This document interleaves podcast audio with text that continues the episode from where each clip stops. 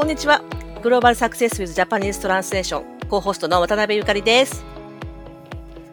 I'm Heidi Carino, and today we have our very first guest on the show. Uh, I'm really excited to be talking to Allyson Sigman, a conference interpreter. Um, Alison, would you like to say a little bit about yourself and your topic? That's so funny you would ask because um, as I was getting ready for this, I was very torn about whether to say something about myself or not. Because my topic today is about the difference between expectations of Japanese and American mm. clients. So, this is something that I see often uh, in American audiences want you to get to the point very quickly. They don't want to know too much about you, they just want to hear what you have to say. Whereas Japanese clients, I have been to one conference where the first 30 minutes was an introduction to the speaker. so, mm. I have recently come from working in Tokyo. As mm. Heidi mentioned, I am 100% conference interpreting. I actually don't translate at all anymore. Um, I did oh, wow. early in my career, but now I don't. Mm-hmm. And um, I found a lot of differences in the markets and in client expectations. So, this is something where what led me to take an interest in this topic was actually the IJET conference, which you covered on your podcast. Mm-hmm. I was in a session um, with a very well known interpreter, and she said, The more PR you do, the less mm. Japanese agencies trust you. Wow. She said that they think if you are very busy on social media, then you are not working, and therefore you are not a good translator or interpreter. Would would you say that's true from your experience? That's a very good question. I would say no. Like many of the people who I know who are very active in social media mm-hmm. and also have, say, published books are very good interpreters. Now, mm-hmm, mm-hmm. Um, there are the opposite examples. I often have to outsource my translations, mm. and I picked someone because they are very so active on social media. Right. Mm-hmm. It was not a good experience. so あのちょっとわかる気がするっていうのはあのソーシャルメディアで活発な人が、まあ、暇だろうっていうのはともかく、うん、なんかね例えばあまりに必死に仕事ありませんかって聞いてくる人が例えばいたら あ、ちょっとこの人仕事ないんかなっていうふうには思うかもしれない。うん、そういう人だったらね。うん、でもそれとちょっと SNS で活発かどうかはちょっと別の話だけど、なんか忙しい人はもう宣伝なんかしなくても口コミで仕事が来るから本物の職人は何も宣伝しないんだとか思ってる人は 日本の会社にはいるかもしれない。もしかすると。I think the difference that we see between the US and Japan in this point is basically a very huge difference of agencies and direct clients. Mm. In the US specifically, we have a lot of direct clients we have to market to. Mm. And they want to see that kind of flashy logo and lots of discussion online about your business, not, not your business specifically, but your field, and that you are involved with your community. But agencies, I don't know what your experience of Japanese agencies is, but I feel like they like to feel like you're their employee more than a contractor. Mm. Yeah, I think um, this this discussion about direct clients versus agencies is firstly that makes it significant how active you are on social media. I would say there are far, far more translators and interpreters in language pairs other than Japanese who are very, very active on social media and they invest a huge amount of time in that, me included. And there are a lot of project managers from European and US agencies on platforms like LinkedIn. But in Japan, mm. uh, whether they view you as an employee or not, they are not active on uh, social media as individuals. And I think that's down to the corporate culture. I mean, within LinkedIn is a perfect example. LinkedIn has 30 million users in the UK on a population of 60 million, um, but only has 2 million users in Japan. And it's there are lots of reasons for that, but um, one of the reasons is that if you're active on a platform which is seen as a recruiting platform, then your uh, company may think you're you're looking for a job, you're so, you're looking to move. Mm-hmm. So I think that the fact that employees are not necessarily actively promoting themselves or active on social media, that means that perhaps they might have a negative view of translators or interpreters who, who are also um, active on social media. Whereas in the US and Europe, employees are expected to be active to kind of promote the company and promote the brand. そうね、おっしゃる通り、その、そうだと思う。ちょっと話それちゃうけど、私もそれは思った。あの、日本で、リンクトインであんまり あの、活躍、活動してる人が少ないのは、おっしゃったように、うん、あいつちょっと転職活動してんじゃないの？みたいな。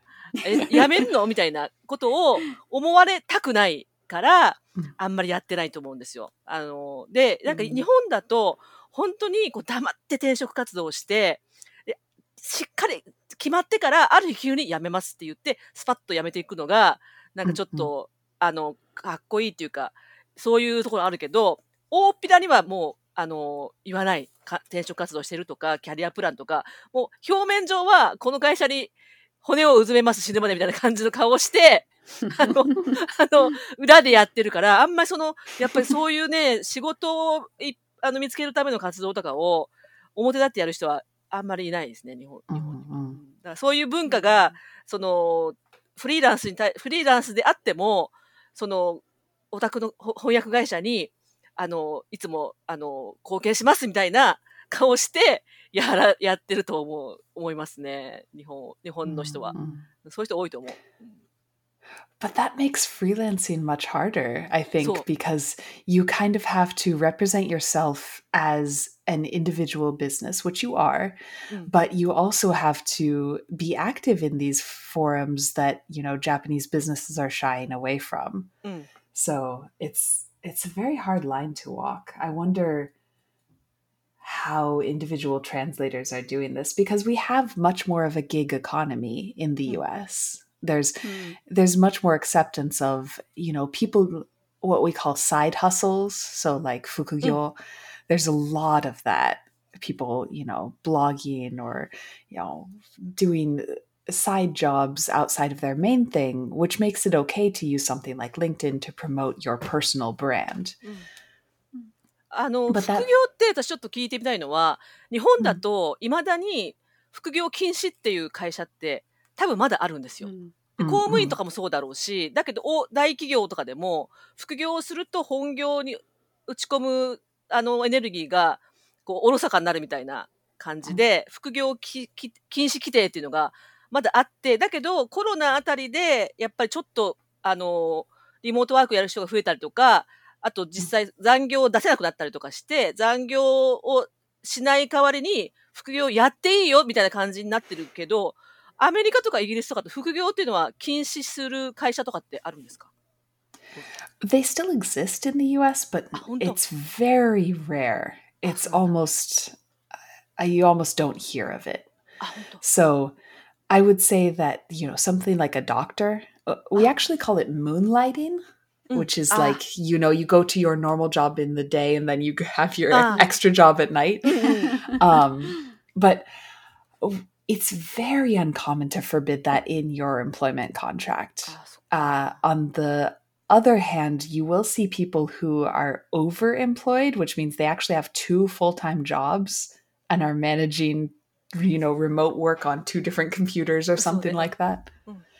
mm-hmm. what about the uk yeah i'd say yeah i'd say it's the same in the uk i mean i've never worked uh, for a company in the uk but yeah it's it's the same i'd say it's accepted i did when I worked in a Japanese company, it was fukugyo kinshi, and I asked why. Um, and one of the theories was that again that you're supposed to be contributing to the company, and the fact that you have a side job shows that your loyalty is kind of split between two. Um, but um, just to change the subject a little bit, I actually I wanted to ask Allyson if there was any difference between um, the expectations of, of Japanese mm. clients and clients in the US when they not just how they perceive you as an individual, but when it comes down to the requesting a job or you know having you on the job, is there is there a difference in what they expect going from the process of when they initially uh, approach you for a job through quoting, through the actual job, and through follow up? All of it is different. so this is um, one of the other things that I've been, you know, thinking about, American clients very much want someone to fill them in on the cultural side of things like oh am i am i offending? Am i bowing too deeply? Am i you know passing mm-hmm. my meishi correctly?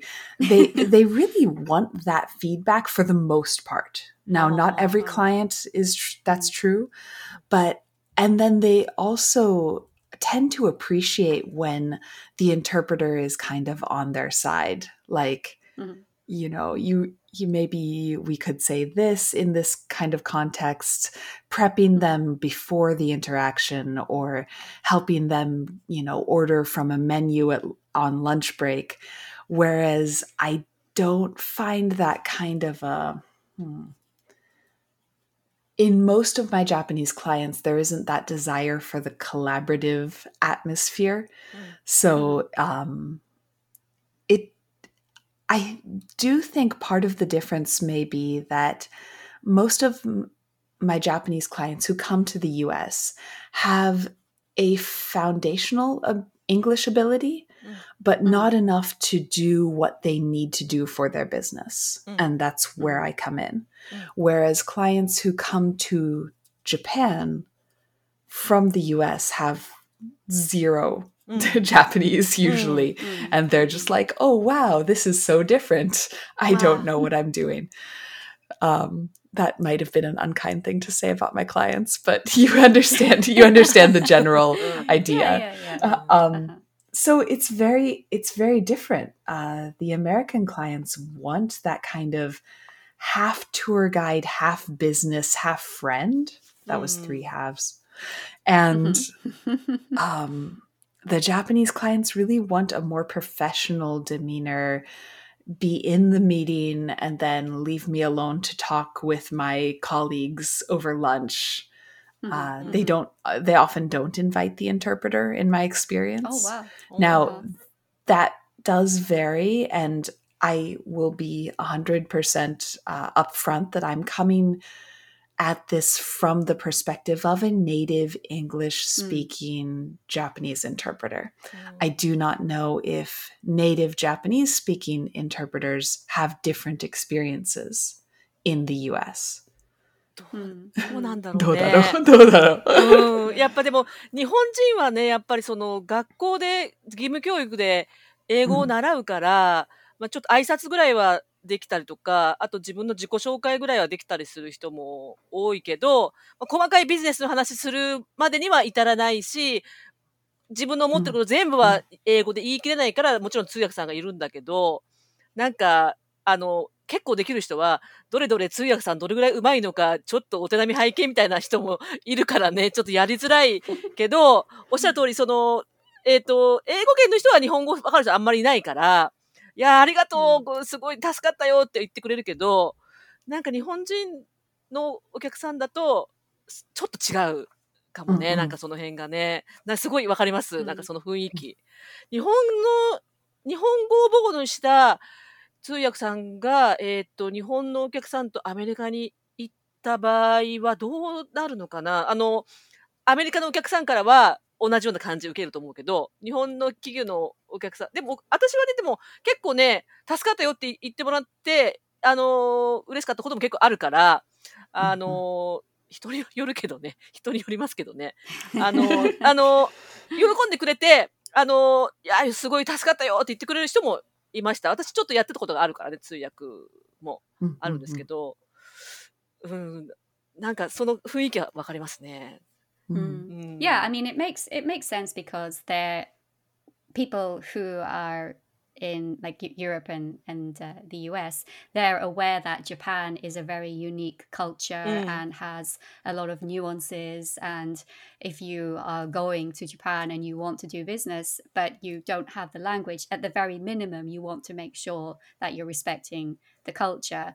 Whereas um, mm. a Japanese client coming to the US, Japan is already it has already that influence there, and they're already aware of the the culture. So it's unlikely that they would do anything inappropriate or would not be aware of mm. those cultural nuances. Mm. So they don't necessarily need to to consult on that, perhaps with the interpreter.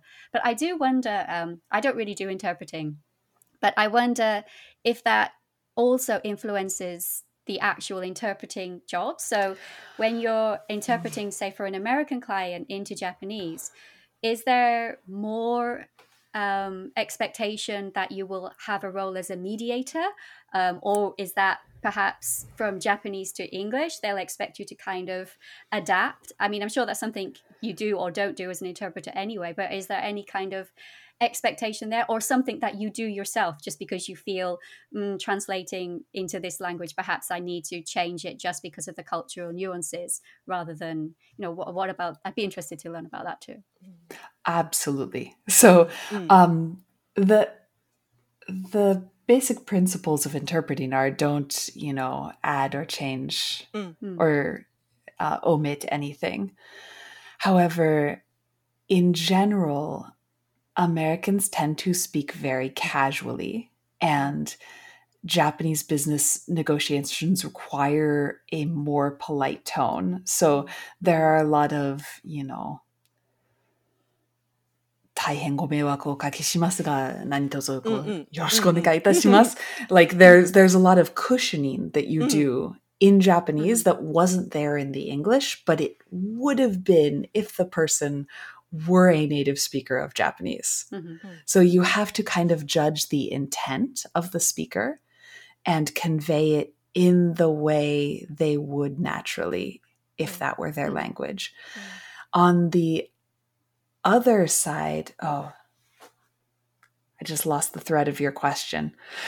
um, oh, um, like so, me is there so this kind of element of cushioning, mm. um, and perhaps mediating. So, for example, you mentioned how when you were to take an American uh, client to Japan, you would be expected in a way to explain them and help them a little bit more with the cultural nuances.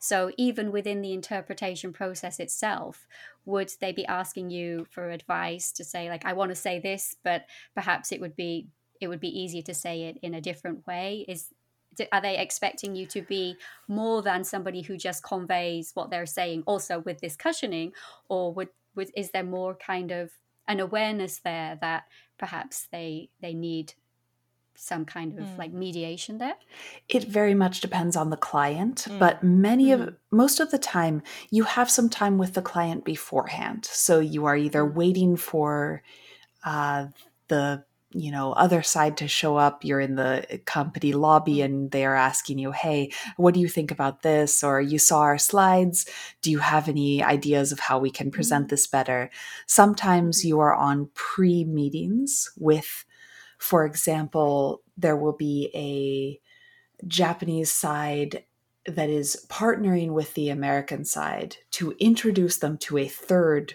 party in Japan. Mm-hmm. And then the discussions between the partner companies, they will often ask for the interpreter's opinion. Mm-hmm. However, um, mostly you can, I was going to say basically, you can only help someone so much. You can convey things in a culturally appropriate way for what they are trying to say. But if the person is going to choose to be rude or to be angry or to be aggressive in their negotiation while you are interpreting, you have to let them do it. Right. In my Aww. opinion. You can't you can't say, "Oh, he just said something terrible. I will change it." Mm. No. Mm. Awesome. We have to be true to their mm. words. So um uh, this is maybe not the best example, but in an interview, if someone were to make a comment about the interviewee's weight, like, Mm. uh, Yeah, yeah. yeah. あの I- そうだね。だから、なんか例えば、怒ってる時に、怒ってるってやっぱ伝えないといけない時もあるし、 あの、うん。だけど、あんまりにもオフェンシブなことを言ってるのをそのまま伝えるべきじゃないし、それをこここで自分で判断していいのかどうかも人によるしっていう。で、なんか私を、あの、ちょっと今の話で思い出したのは、なんか、あの、司会の人がいるかいないか、その人がどういう人かによって、えっ、と、通訳する時のポジションがちょっと変わるような気がして、例えばあの、私、社内翻訳と通訳やってた時時があって、で、その時、私がそのポジションに行くまでは、部長さん、海外から帰ってきた部長さんで英語も話せる人が通訳みたいなことをやってたんですよ。だけど、部長さんだから、自分の意見をすごい足して言っちゃうから、どこまでがうん。発言者の内容で、どこ、どっから足してんのっていうのが、お互いは、両方の人が分かんないっていうことがあったから、で、渡辺さんちょっと通訳入ってって言われて、で、あの、やっぱ、あの、第三者に来てもらわないと、僕いろいろ意見言っちゃうからさ、って言われて、で、だから、あの、うん。私はもう本当に言われたままを、右から左、左から右ってやってて、あ、よかった、助かったよっていうことがあって、で、そういう人がいるときはもう完全に自分は、あの本当デリバー、デリバリーだけをやるっていう感じなんだけど、一方でそういう人がいないときに、本当にビジネスのサイド A、サイド B っていて、あんまりそういう、こする人がいない場合は、なんかちょっと、あのなんていうかな、今のでよかったですかっていう、ちょっと聞き取れなかったふりをして、あ、そういう意味ですかそれはちょっともう一回とか言いながら、意図をもう一回聞き出すみたいなことをやって、調整してる、したこともあります。そういう感じ。I think that's the that's the one thing I want to make clear. I'm talking about a lot of client management and before the actual interpreting. Um not the not during interpreting. Mm. It, like there, there's very little you can do during interpreting. Like Yukari said, you you can say, uh, uh, "I'm sorry." Mm. could could you repeat that? so, so, so. but but there's not much you can do during interpreting. But there's a lot you can do as you are building the negotiation and the um, relationship with the client to make sure that you have helped them communicate their message in the way they wanted to come across うん。hmm hmm Um, yeah. Um, I'd also like to ask. I mean, we could we could probably spend a whole hour talking about the, the theories of interpreting and, and how you should be true. Um, but I know a lot of people would want to know about rates, like quoting. Oh, so if there's any difference, I don't know how much you can talk about that, but um, just perhaps how you approach not the actual figures or numbers, yeah but of if course there's any difference in how you would quote on a job or how you deal with that kind of negotiation with an American agent or client um, versus how you would deal with that with a, a Japanese um, agent or, or client? Is there anything there, or was it are they pretty much the same? No, hundred percent. They're very different. Um, so that'll it, in the U.S. I don't think most people have an agency rate, and so I will explain what that means. In Japan, it's very common to say the agent is going to take care of finding the client, negotiating with them, getting documents, setting the time and place, and billing them so I should charge the agency a lower rate than I would Mm. charge a direct client when I have to do all of those things. Hmm. うん。So most people have at least two rates. Um, hmm. Like a we conference interpreting, we tend to do a full day rate for an eight hmm. hour and then a half day rate for four hours, and they are not an hourly rate. Like if I go into a half day conference, I still did all of the preparation うん。for a Mhm. full day, Yeah. and I did all of the same negotiation uh, and billing and calendar setting Mhm, so it's usually but about 60 to 70% of a full day is a Mm. half day. mhm. Yeah. Um now for ja- for Japan I would have an agency full day half day and a direct client full day half day. And then some people have a difference between their simultaneous and consecutive rates. Mm. For consecutive, I am usually working by myself all day. Mm. Mm-hmm. And in simultaneous, I have a partner. Yeah. Some people make the simultaneous rate lower because you have to buy two of us. Some people right. rate, make the simultaneous rate higher because the skill level uh, is mm, higher. Mm, yeah. And so then I have agency, mm. simultaneous consecutive, direct, simultaneous consecutive. Ah. It becomes very difficult. So I just have, for me, I just have agency and direct. But mm-hmm. Japanese, um, um, American agents never ask, is this your agency rate? They just negotiate. Mm. Whereas right. Japanese agencies tend to tell you what your rate is. They d- I they see. will ask you and then they will say at your level or based on your test results or based on your education this is your rate with あ us. あ。うん、そうだね。 Mm. And you そうかも can say yes or no. ああ。あなたは、あなたのレートはこれですって言言ってきて、やりますかやりませんかで、やるかやらないかしか選択肢はないみたいなうん 感じですね。エージェンシーの場合は。translation agencies in Japan too, right, Yukari? Like, they don't say, what's your rate? They normally say, この単価でやってくださいっていうのが翻訳会社でもなんかそんな感じが。そう。で、そこから、いや。でも聞いてくれるところもあるかな、さ、さ、で、あのね、逆に聞いてくれるところは言わない、向こうは。あの、こ、だこちらが例えば、えっと、駆け出しの時に、そちらのスタートラレートいくらですかって言っても、言わなくて、あ逆においくらですかって言ってきて、なんか安く言わせようとするっていうか、すごい駆け引きみたいな感じになることはあるから、そうだね。どっちも、でもう、んどっちもありますね。こう、あなたのレートこれですって言ってくる。でも、通訳の場合は、やっぱり全日料金と半日料金でもう決まってることが多いですかね。う Mhm. ん。で、あんまりもう交渉する余地はない感じがする。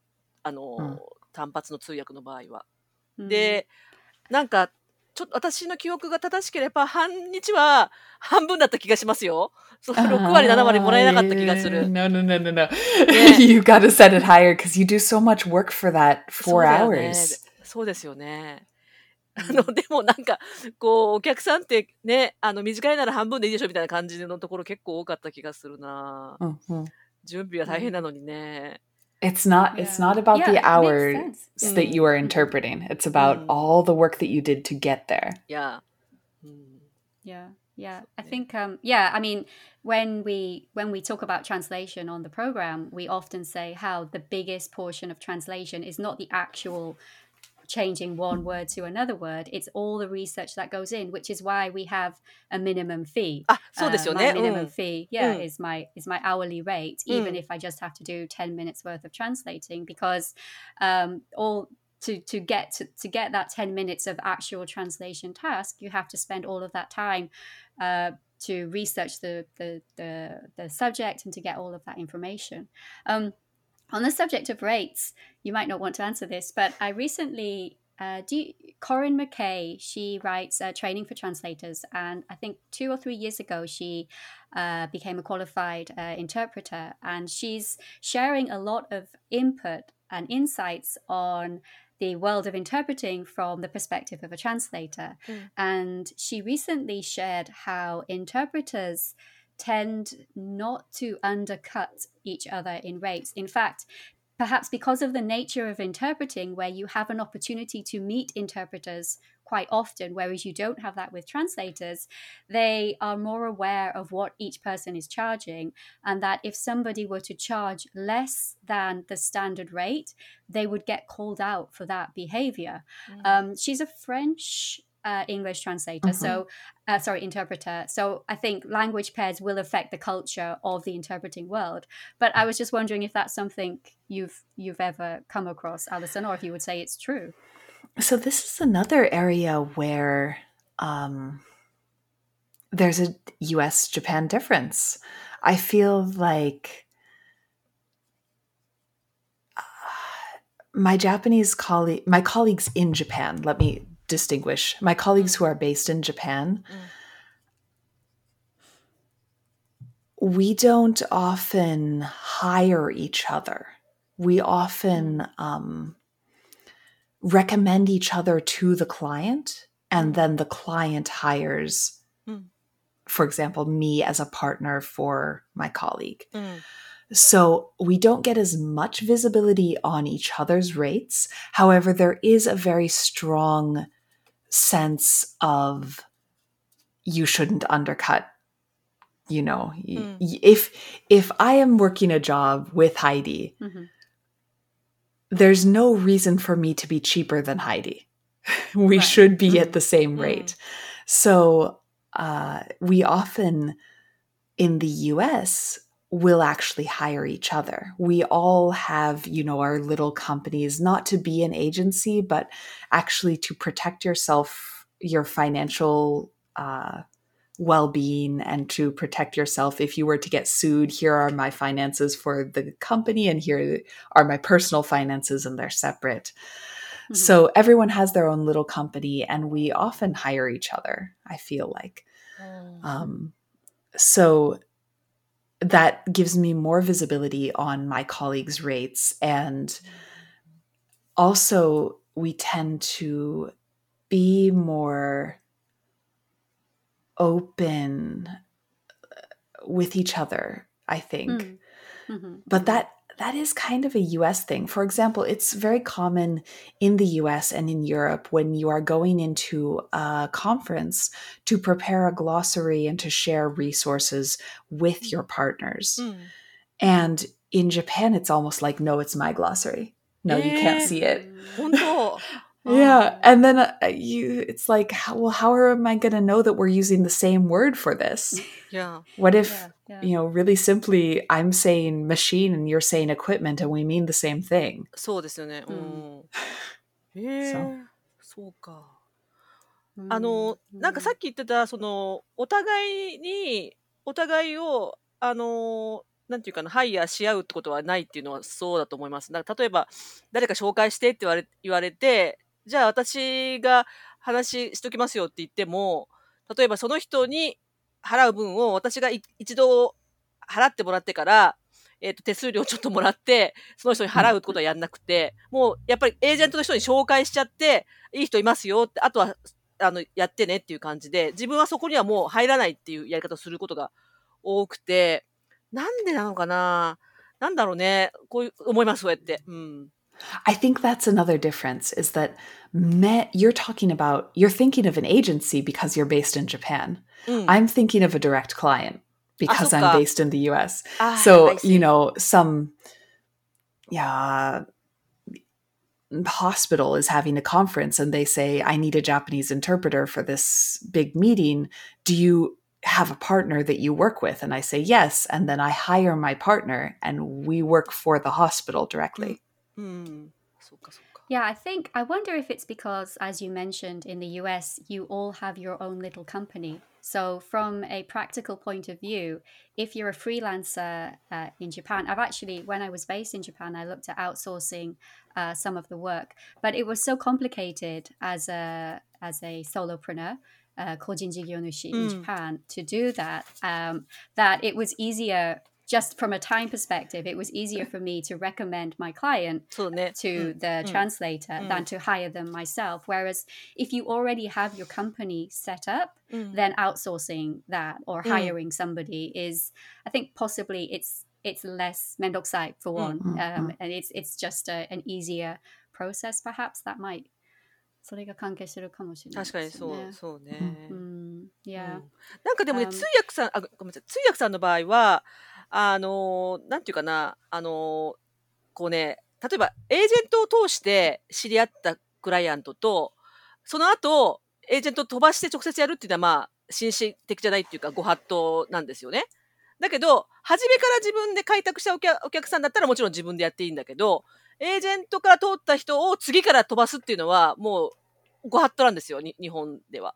あの、で、そんなことやったら、もう、そっぽを向かれて仕事もらえなくなるので、絶対やんないっていうのがあるから、だからその、例えば私は自分のホームページ持ってるよっていう話をしても、通訳さんの人たちは、あの、そんなことすると、だあの、ちょっとエージェントに対してオフェンシブかもしれないから、に見えるかもしれないから、持ちたくないっていう人が結構多くて、だから自分のページを持ってる人は、通訳者さんの人は少ないんですよ、日本だと。うんうん。You don't want to look like you're competing with agencies. そう。That's, that's a bad place to be in, in Japan. そう。そうなんですよ。Whereas US agencies don't care. They almost expect you to have a website. そうか、だいぶ違いますね、それはね。うん、すごい文化の違いだと思う。なんかそ、そうだから、なんかその自分のホームページ持ってるのは、さっきで言った、そのリンクトインで転職活動してるんだろうっていうと、同じようなあの文化っていうかね、ちょっとそういうふうに見られたくないみたいなところは、ちょっとあるかも。